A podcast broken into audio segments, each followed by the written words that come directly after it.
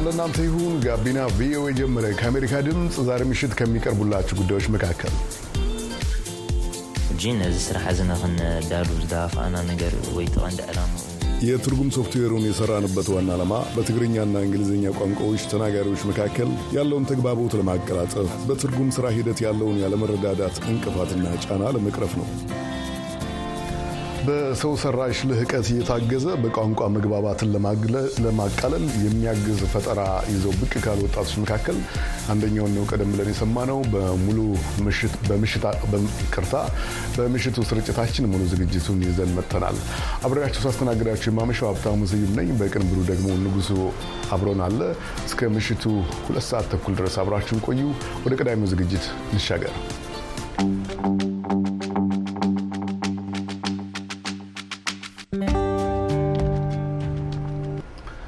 በሰው ሰራሽ አእምሮ እየታገዘ የእንግሊዝኛ ንግግርን ወደ ትግርኛ ቋንቋ ለመመለስ የሚያስችል የኮምፒውተር መተግበሪያ በአምስት ኤርትራውያን የኮምፒውተር ኢንጂነሪንግ ምሩቃን ከሰሞኑ ይፋ ተደርገዋል። በዚህ ጉዳይ ላይ ብርሃነ በርህ ቀጣዩን ዘገባ ያጋረናል።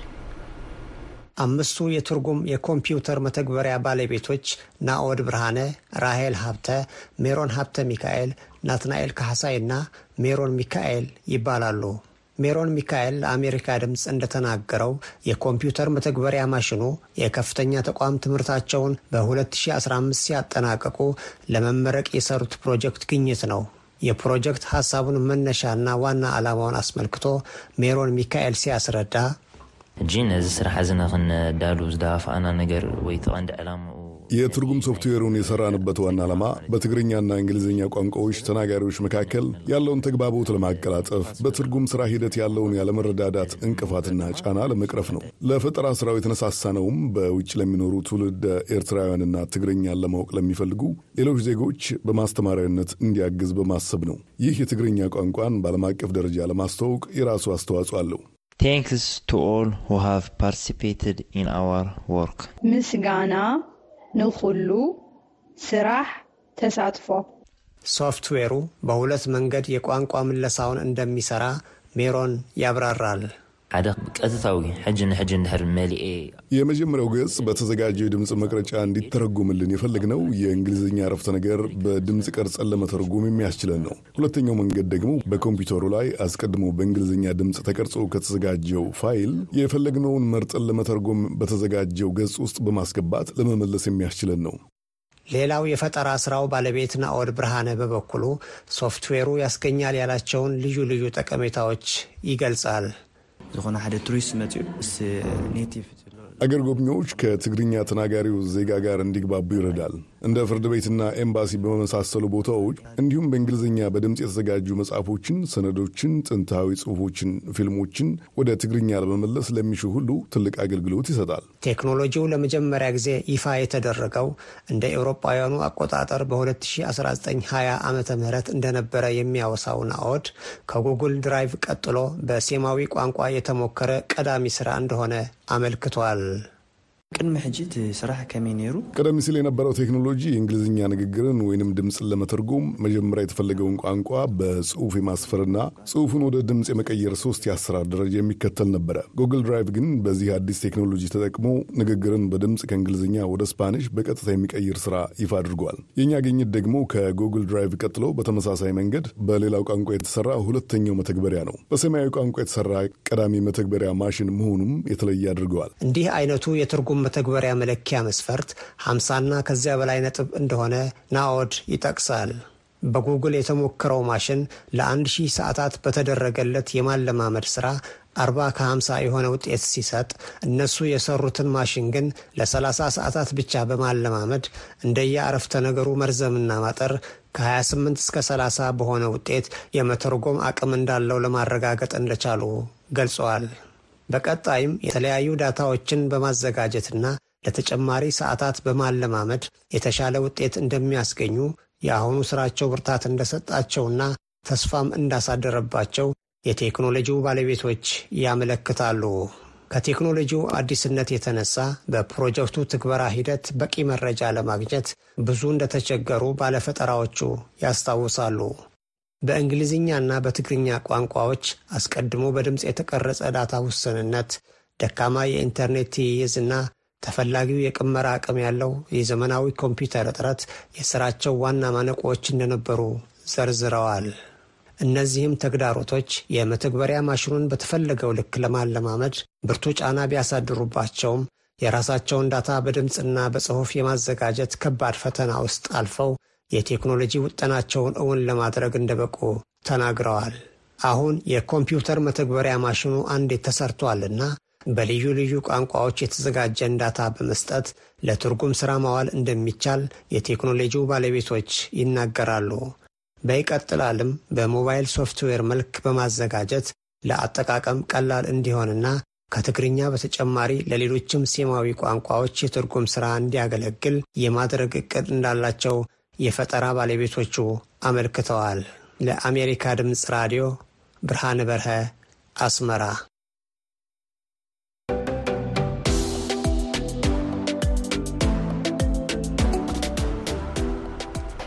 ብርሃንን አመሰግናለሁ። በመከታተል ላይ ያላችሁት ጋቢና ቪኦኤ ነው ከአሜሪካ ድምፅ። የጠነከረ የቀደመ ትውውቅ ባይኖራቸውም ግለሰቦች የመኖሪያ ቤትን የሚጋሩበት አኗኗር ወይም ሩሜትስ በምዕራባውያን ሀገራት ሕዝቦች ዘንድ የተለመደ ነው። በኢትዮጵያ ይህንን ባህል ለማስተዋወቅ ከእለት ተዕለት እየጨመረ የመጣውን የቤት ኪራይ ዋጋም ለመመከት እንዲሁም ወጣቶችን አማራጭ የመኖሪያ ስፍራዎችን በአብሮነት እንዲያስሱ ለማገዝ ያለም አገልግሎት ከሰሞኑ በስራ ላይ ውሏል። አብሮ ከተሰኙ አገልግሎት መስራቾች ጋር ያደረግነው ቆይታ በመቀጠል ይቀርባል። ኢየሩሳሌም ክንፈ እባላለሁ። በ information system bachelors ከአገኘው በኋላ በተለያዩ ድርጅቶች ውስጥ በቴክኖሎጂ ነክ ስራዎች ላይ ሰርቻለሁኝ። በቅርቡም በ IT business analyst ነት እና እንዲሁም በ IT project manager ነት የተለያዩ ፕሮጀክቶች ላይ ስሰራ ቆይቻለሁ። አሁን በዚህ ሰዓት የሁለተኛ ዲግሪ ለመማር ተዘጋጅቻለሁ። ኦስማን ወለላ እባላለሁ። በ computer science ከማይክሮሊንክ ኮሌጅ ተመርቄ ለባለፉት ሶስት ዓመታት በተለያዩ startup company ዎች የ Android development role ወስጄ የ mobile application ኦችን እየሰራሁ ይገኛለሁ። ከ HR system ኦች ጀምሮ እንደ transportation የሆኑ app ኦች እና ሎጂስቲክስ የሚሰራ app በማበልጸግ እስካሁን ፕሮፌሽናሊ እየሰራው ነው። ሁለታችሁንም በጣም ነው የማመሰግነው። በቅርቡ እንግዲህ አብሮ የተሰኘ መተግበሪያ አውታር ለተጠቃሚዎች አቅርባቸዋል። በዋነኝነት ደግሞ በአሁኑ ጊዜ ኢትዮጵያ ውስጥ ያለውን የኪራይ ቤት ፍለጋ ለማቃለል አብሮነትና ተጋሪነትን ለማበረታታት እንዳሰበም እየሰማን እንገኛለን።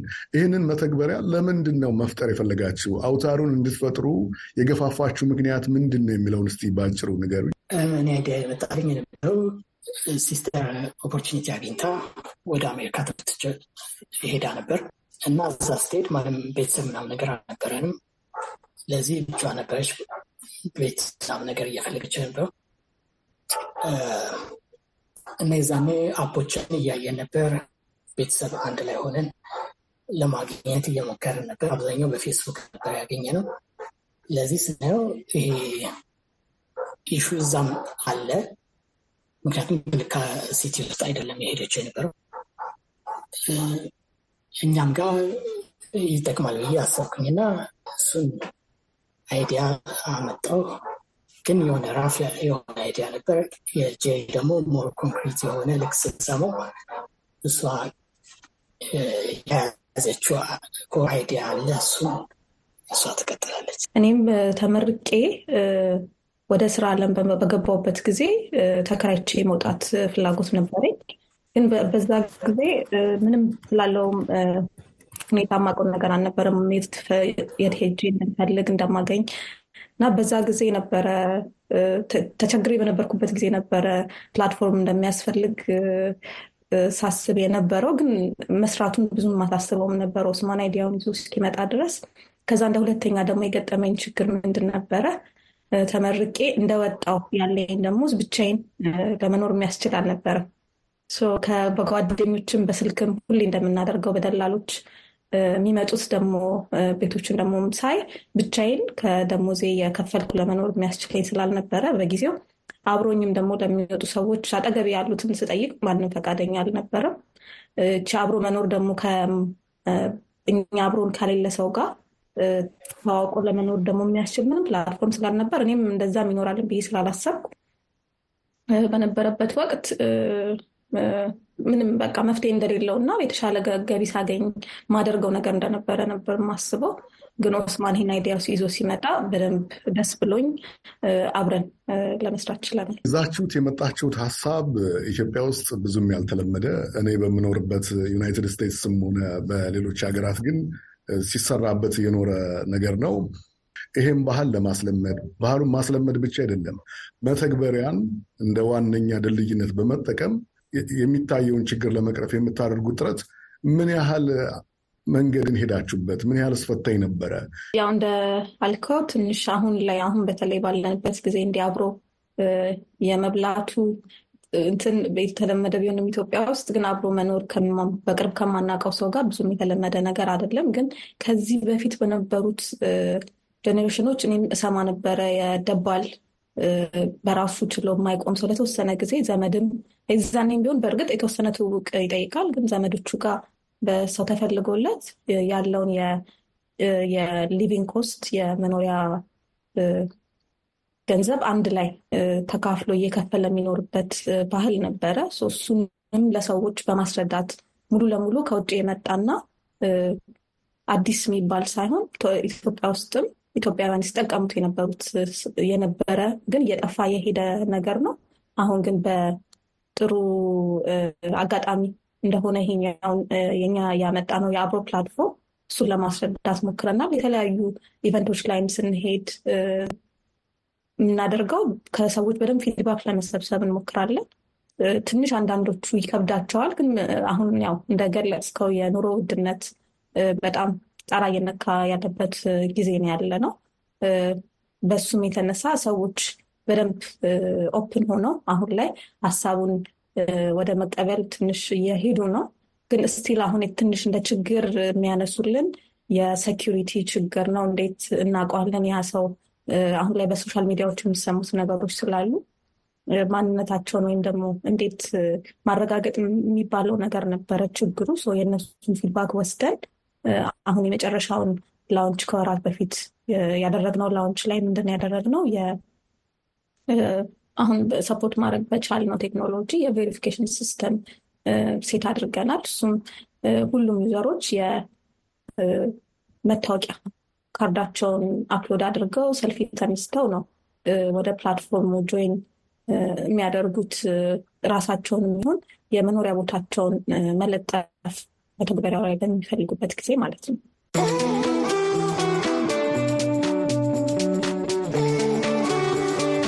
የጋቢና ቪኦኤ የዛሬ ምሽት እንግዶች የአብሮ አውታር መስራቾች ኢየሩሳሌም ክንፈና ኡስማን ወለላ ናቸው። ከእንግዶቻችን ጋር ያደረግነው ውይይት ይቀጥላል። ላፍታ ግን አውታሩን ከተጠቀሙበት ሰዎች ጥቂት እንስማ። ኢትዮጵያ ውስጥ መሰል አገልግሎቶች ብዙም የሉም። የኪራይ ተጋሪና የመኖሪያ ስፍራ ለምፈልገው እኔ ይሄ ገዳቢ ነበር። የኪራይ ተጋሪ እንደምፈልግ በሊንክድን አውታር ላይ ማስታወቂያ መለጠፍ ጀምሬ ነበር። የኋላ ኋላ ግን ከቡድኑ አባላት መካከል አንድ መተግበሪያ ያለን ለምን ማስታወቂያውን በዚህ አታጋራውም አሉኝ። በዚህ አማካኝነት ነው ከአውታር ጋር ልተዋወቅና የኪራይ ተጋሪ መልእክቴን በዚያ ላስተዋወቅ የቻልኩት።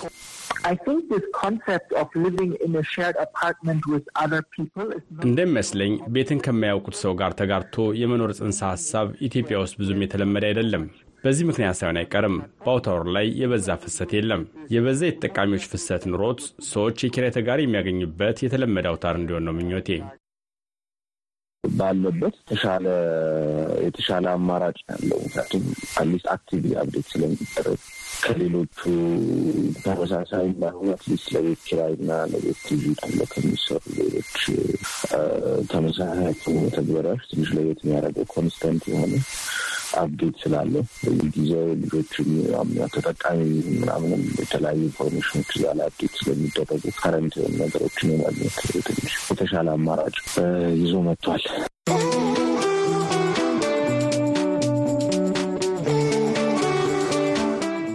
ሀሳባቸውን የሰጡን ሀንስ ጋርበንና ሚካኤል መኮንን ናቸው። አሁን እናንተ የጀመራችሁት አውታር ይሄ መልኩ ምን አይነት ችግሮችን ነው በዋነኝነት እንዲቀርፍ የምትፈልጉት?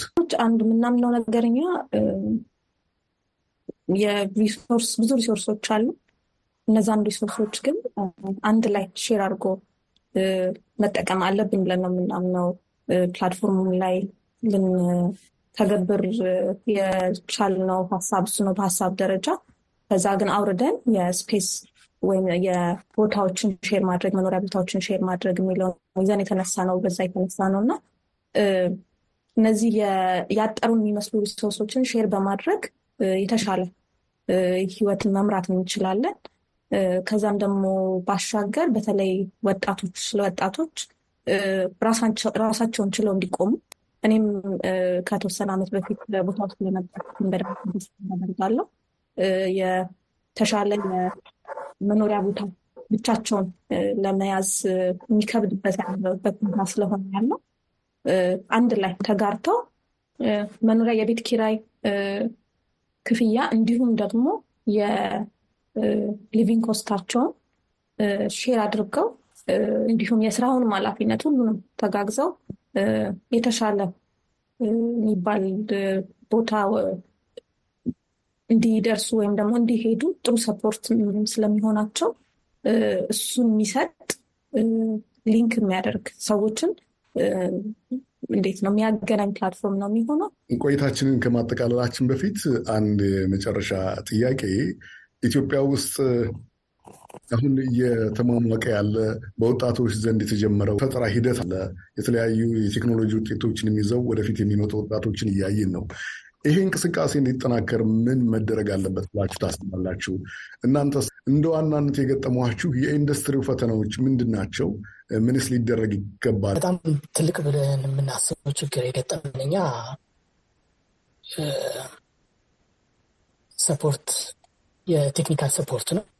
ማለትም የ institutionalized የሆነ system የለም እዚህ ሀገር ውስጥ። ለዚህ እሱን advise የሚያደርጉ እንደ lawyer ኦች company setup እንዴት እንደሚደረግ resource ኦች እንዴት መጠቀም እንደምንችል ሚነግረን የሆነ አካል ቢኖር or like support ቢኖር ለዛ I think በጣም የሚጠቅመው ለ startup ኦች እሱ መሰለኝ። idea ሁሉም ሊኖረው ይችላል፣ ግን ኮንክሪት የሆነ ነገር ለማምጣት ይሄ support ከሌለ በጣም በጣም ያስለፋል። የገጠሙ ችግሮች አሉ። ሁሉንም ማለት ይቻላል ስህተት እየሰራን ነው። ከእያንዳንዱ process ላይ የተራመድን የመጣ ነው። ግን እንደዛ ሳይሆን የተሻለ ደግሞ ከኛ በኋላ ለሚመጡ ሰዎች በደንብ ድጋፍ አግኝተው guide የሚደረጉበት እና በደንብ ድጋፍ የሚያገኙበት መንገድ ቢፈጠር ብለን እናምናለን። እኔ በግሌ የ Disruptors Den የሚባል community ውስጥ አባልም ነኝ። እንዲሁም ደግሞ organize ም አደርጋለሁ እዛ community ውስጥ። እሱም በምን ረድቶኛል። እንደዚሁ እንደኛው በዚህ process ውስጥ ከሚያልፉ ሰዎች ጋር በምን መንገድ የተሻለ ውጤት ለማምጣት መስራት እንችላለን የሚለውን ምክር አሁን በቅርብ ከስድስት ወር አካባቢ ጀምሮ በዛም ብዙ ሰፖርቶች ሳገኝ ነው ያለሁት እያገኘሁ ነው ያለሁት። እንደነዚህ ኮሚቴዎች እንዲሁም ደግሞ ከመንግስትም ሊሆን ይችላል እንደዚህ ቴክኖሎጂን ከሚደግፉ ተቋማት በደንብ በስልጠናም ሜንቶርን በማድረግ ቢታገዙ የሚል ሀሳብ ነው ያለ። ኢየሩሳሌም ክንፈና ኦስማን ወለላ ከአሜሪካ ድምፅ አድማጮችና ተመልካቾች ጋር አጭር ቆይታ ስላደረጋችሁ በእጅጉ አመሰግናለሁ።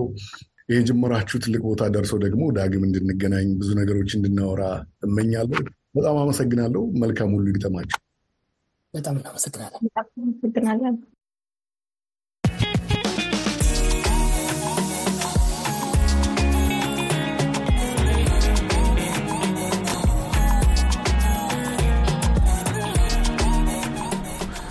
በመከታተል ላይ ያላችሁት ጋቢና ቪኦኤ ነው። ከአሜሪካ ድምፅ የሚቀርብ ወጣቶች ላይ ያነጣጠረ መሰናዶ ነው።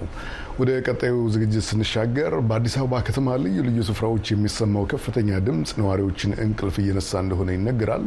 በዚህ ጉዳይ ከነዋሪዎችና የሕግ ባለሙያዎች ጋር የተወያየው አስማማዋይ ነው። ቀጣዩን ዘገባ አሰናድተዋል። በአዲስ አበባ ከተማ ከሃይማኖት ተቋማት፣ የጭፈራና መዝናኛ ቤቶች ተሽከርካሪዎች ከንግድና የመኖሪያ አካባቢዎች ከመንገድ ላይ የተለያዩ የንግድ ማስታወቂያዎች ከግንባታ ስራዎችና ከተለያዩ ቦታዎች የሚለቀቁ ድምፆች የከተማዋን ነዋሪዎች እረፍት አልባ አድርጓቸዋል። የአሜሪካ ድምፅ ያነጋገራቸው የከተማዋ ነዋሪና የሕግ ባለሙያ ኪዳኔ መካሻ የድምፅ ብክለቱ የከተማይቱን ነዋሪዎች የዕለት ተዕለት እንቅስቃሴ መረበሽ መቀጠሉን ገልጸው በተለይ በመንገዶችና ከመዝናኛ ስፍራዎች የሚሰሙ ከፍተኛ ድምፆች የሰውን ልጅ ሰላም የሚያወኩ ናቸው ይላሉ።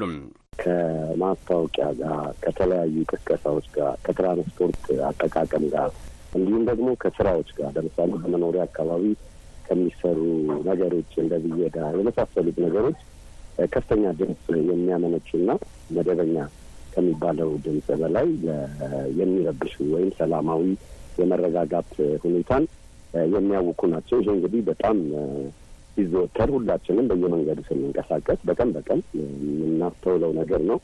አንዳንዴ እንዲያውም ጸጥታ ራሱ የሚናፈቅ ነገር እየሆነ ነው። የድምፅ ብክለት የአየር ብክለትን የሚከተል በዓለም ሁለተኛው ግዙፍ የአካባቢ ብክለት ነው። ማህበረሰቡን ከእንዲህ ያሉ ብክለቶች እንዲጠብቅና እንዲቆጣጠር በሕግ ስልጣን የሰጠው ለአካባቢ ጥበቃ ባለስልጣን ነው። የአሜሪካ ድምፅ በዚህ ጉዳይ ያነጋገራቸው የአዲስ አበባ አካባቢ ጥበቃ ባለስልጣን የአካባቢ ሕግ ተከባሪነት ዳይሬክተር አቶ ለሜሳ ጉደታ የድምፅ ብክለት በከተማዋ ከፍተኛ ስለመሆኑ ያረጋግጣሉ። ዋናው ከአገልግሎት ሰጪና ከአምራች ተቋማት ነው ይሄ ድምፅ የሚመነጨው። አገልግሎት ሰጪ ስንል የሃይማኖት ተቋማትን ጨምሮ ነው። እነዚህ ባርና ሬስቶራንት፣ ግሮሰሪ፣ ጭፈራ ቤቶች እንደ አዲስ አበባ ደግሞ ዝም ብሎ ሱቆች ጭምር ቡቲክ በቀን ጊዜ ከፍተኛ የሆነ ሳይዙም በጣም ትልቅ ድምፁም የሚያወጣውም ድምፅ በጣም ትልቅ የሆነ በር ላይ ያስቀምጡና ሱቆች ጭምር አስፈላጊነቱን ጭምር ሳያውቁ ከፍተኛ ድምፅ ያመነጫሉ ማለት ነው እና በአዲስ አበባ ሁለንትናዊ የሆነ በሁሉም ቦታ በሁሉም ስራ ዘርፍ ውስጥ የሚገኝ የብክለት አይነት ድምፅ ነው ማለት ነው። የሕግ ባለሙያው ኪዳኔ ነዋሪዎች ከድምፅ ብክለት መጠበቅ በኢትዮጵያ ሕገ መንግስት ጥበቃ የተደረገለት መብት መሆኑን ያስረዳሉ። በሕገ መንግስታችን አንቀጽ አርባ አራት ላይ ጤናማና ንጹህ የሆነ አካባቢ የመኖር መብት ለሁላችንም ተጠብቋል።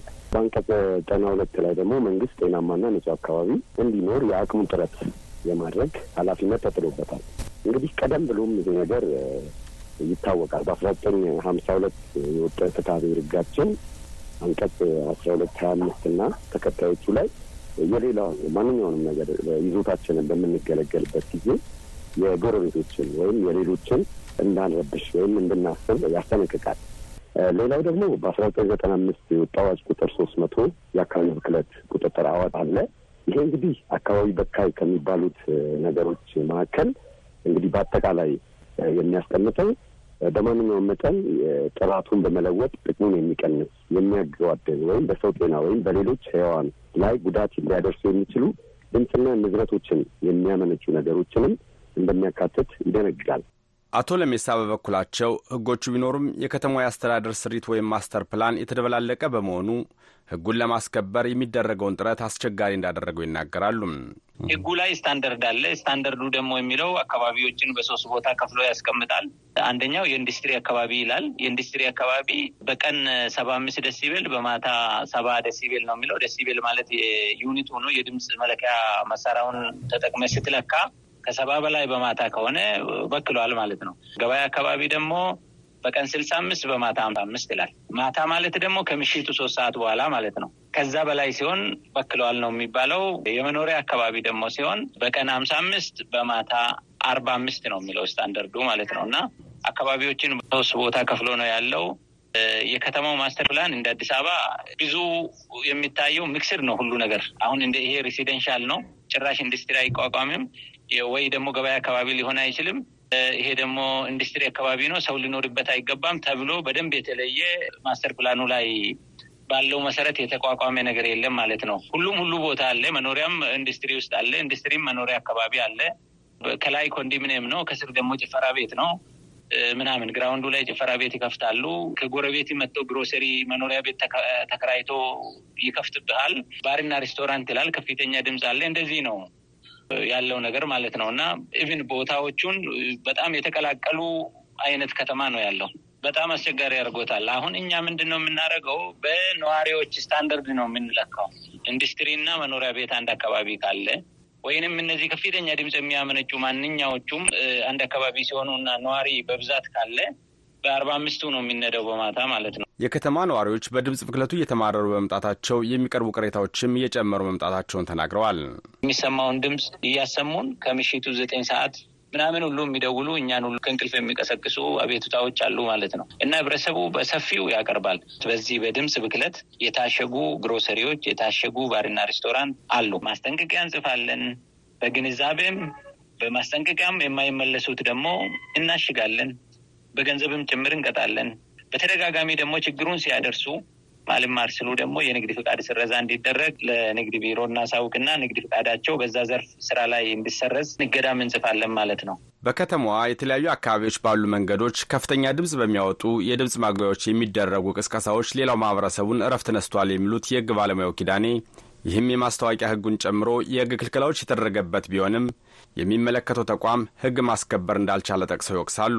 የተለያየ አካባቢ ክፍለ ከተሞች፣ ወረዳ የመሳሰሉት አንዳንዴ ያጋጥማል። ደግሞ የንግድ ተቋማትን በየመንገዱ ወይም በየአሁን ሞሎች አካባቢ ምናምን በከፍተኛ ድምፅ እዚህ አካባቢ የሚንቀሳቀሰውን ሰው ምርቶቻቸውን ሲያስተዋውቁ አገልግሎታቸውን ሲገልጹ እንሰማለን። የትራንስፖርት ተሽከርካሪዎችን እንደዚሁ አላስፈላጊ የሆነ ክላክስ በመንፋት የሃይማኖት ተቋማትን ፉክክር በሚመስል መልኩ አንዳንዴ ከቅጥር ግቢያቸው ወይም ከአካባቢው ዘሎ ያው የአምልኮ ስርዓት ነው። በእርግጥ ግን ሁሉም ሰው ወይም በዛ ሁኔታ ውስጥ ያ ነገር ይመለከተዋል ማለት አይደለም። ይህንን ቅሬታ ያነሳንላቸው የአዲስ አበባ አካባቢ ጥበቃ ባለስልጣን የአካባቢ ሕግ ተገባሪነት ዳይሬክተር አቶ ለሜሳ ጉደታ ተከታዩ ምላሽ ሰጥተዋል። የእኛ ቢሮ በምንም አይነት ሁኔታ መንገድ ላይ ማስታወቂያ ለመስራት ለትምህርት ቤትም ጉዳይ ለምንም ጉዳይ ምንም ለተቀደሰም ለሌላም መሳብ ፍቃድ አይሰጥም ማለት ነው። ከፍተኛ ድምፅ እየወጣ ከተማውን እየረበሸ ስለሆነ እኛ ፍቃድ አንሰጥም፣ ደብዳቤ አንሰጣቸውም። ስለዚህ ምንድን ነው የሚያደርጉ ዝም ብሎ በጉልበት መኪና ላይ መንታርቦ እየጫኑ ከተማ ውስጥ እየተንጫጩ የተለያየ ድርጅታቸውን ማስታወቅ የሚሞክሩ አሉ። ልመናዎች አሉ፣ ሃይማኖት ተቋማትን ጨምሮ እና ለተለያየ ጉዳይ በቀን ጊዜ ከተማ ውስጥ እየተዟዟሩ የሚረብሹ አሉ። ያንን ደንቦች እንዲያስቆሙ ነው የምናደርገው፣ ይሄንን ጉዳይ እንዲቆጣጠሩ። እኛ ግን ፍቃድ እንደማንሰጣቸው እና በዚህ ጉዳይ ፍቃድ እንደማይሰጥ በ special case እጅግ በጣም አስፈላጊ ሆኖ ለሀገር የሚጠቅም ነገር ወይንም በመንግስት ከፈለገ በጣም ለሀገሪቱ ጠቃሚ ከሆነ ነው የሚለው ህጉ ራሱ። በነዋሪዎች ቅሬታ በብዛት ከሚቀርብባቸው ተቋማት መካከል የሃይማኖት ተቋማት እንደሚገኙበት የሚናገሩት ኃላፊው አቶ ለሜሳ ተቋማቸው ከሃይማኖት አባቶች ጋር በጉዳዩ ዙሪያ እየተወያየ እንደሚገኝ ገልጸው ህጋዊ እርምጃ ግን መውሰድ እንዳልጀመረም አስታውቀዋል። ለአሜሪካ ድምፅ አስማማየ ነው፣ ዋሽንግተን ዲሲ።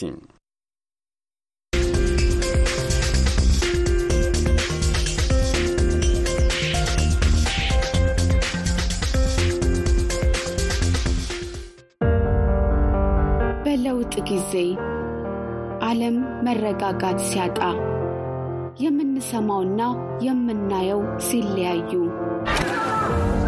እውነትን እንሻለን።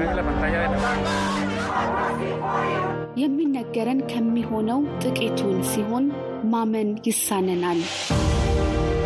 ቀውስ ባየለባቸው ቀኖች ህልሞቻችን፣ ተስፋዎቻችን፣ የተሻለ ነገን መሻታችን ሳይቀር በነፃው ፕሬስ ላይ ይመረኮዛሉ። ከአሜሪካ ድምፅ ታሪኮችን እንነግራችኋለን። ሰዎች በድፍረት የሚያዩዋቸውን ዘገባዎች እናቀርባለን። ዓለምን እናገናኛለን፣ በእውነትም እናስተሳስረዋለን። በአሜሪካ ድምፅ ታሪኮችን የምናሳየው በምልአት ነው።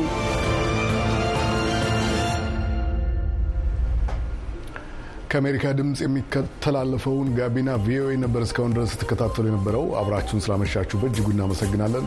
ሀብታሙ ስዩም በመስተንግደው፣ ንጉሱ ታምሬ ደግሞ በቅንብሩ አብረናችሁ አምሽተናል። መልካም ሳምንት ይሁንላችሁ።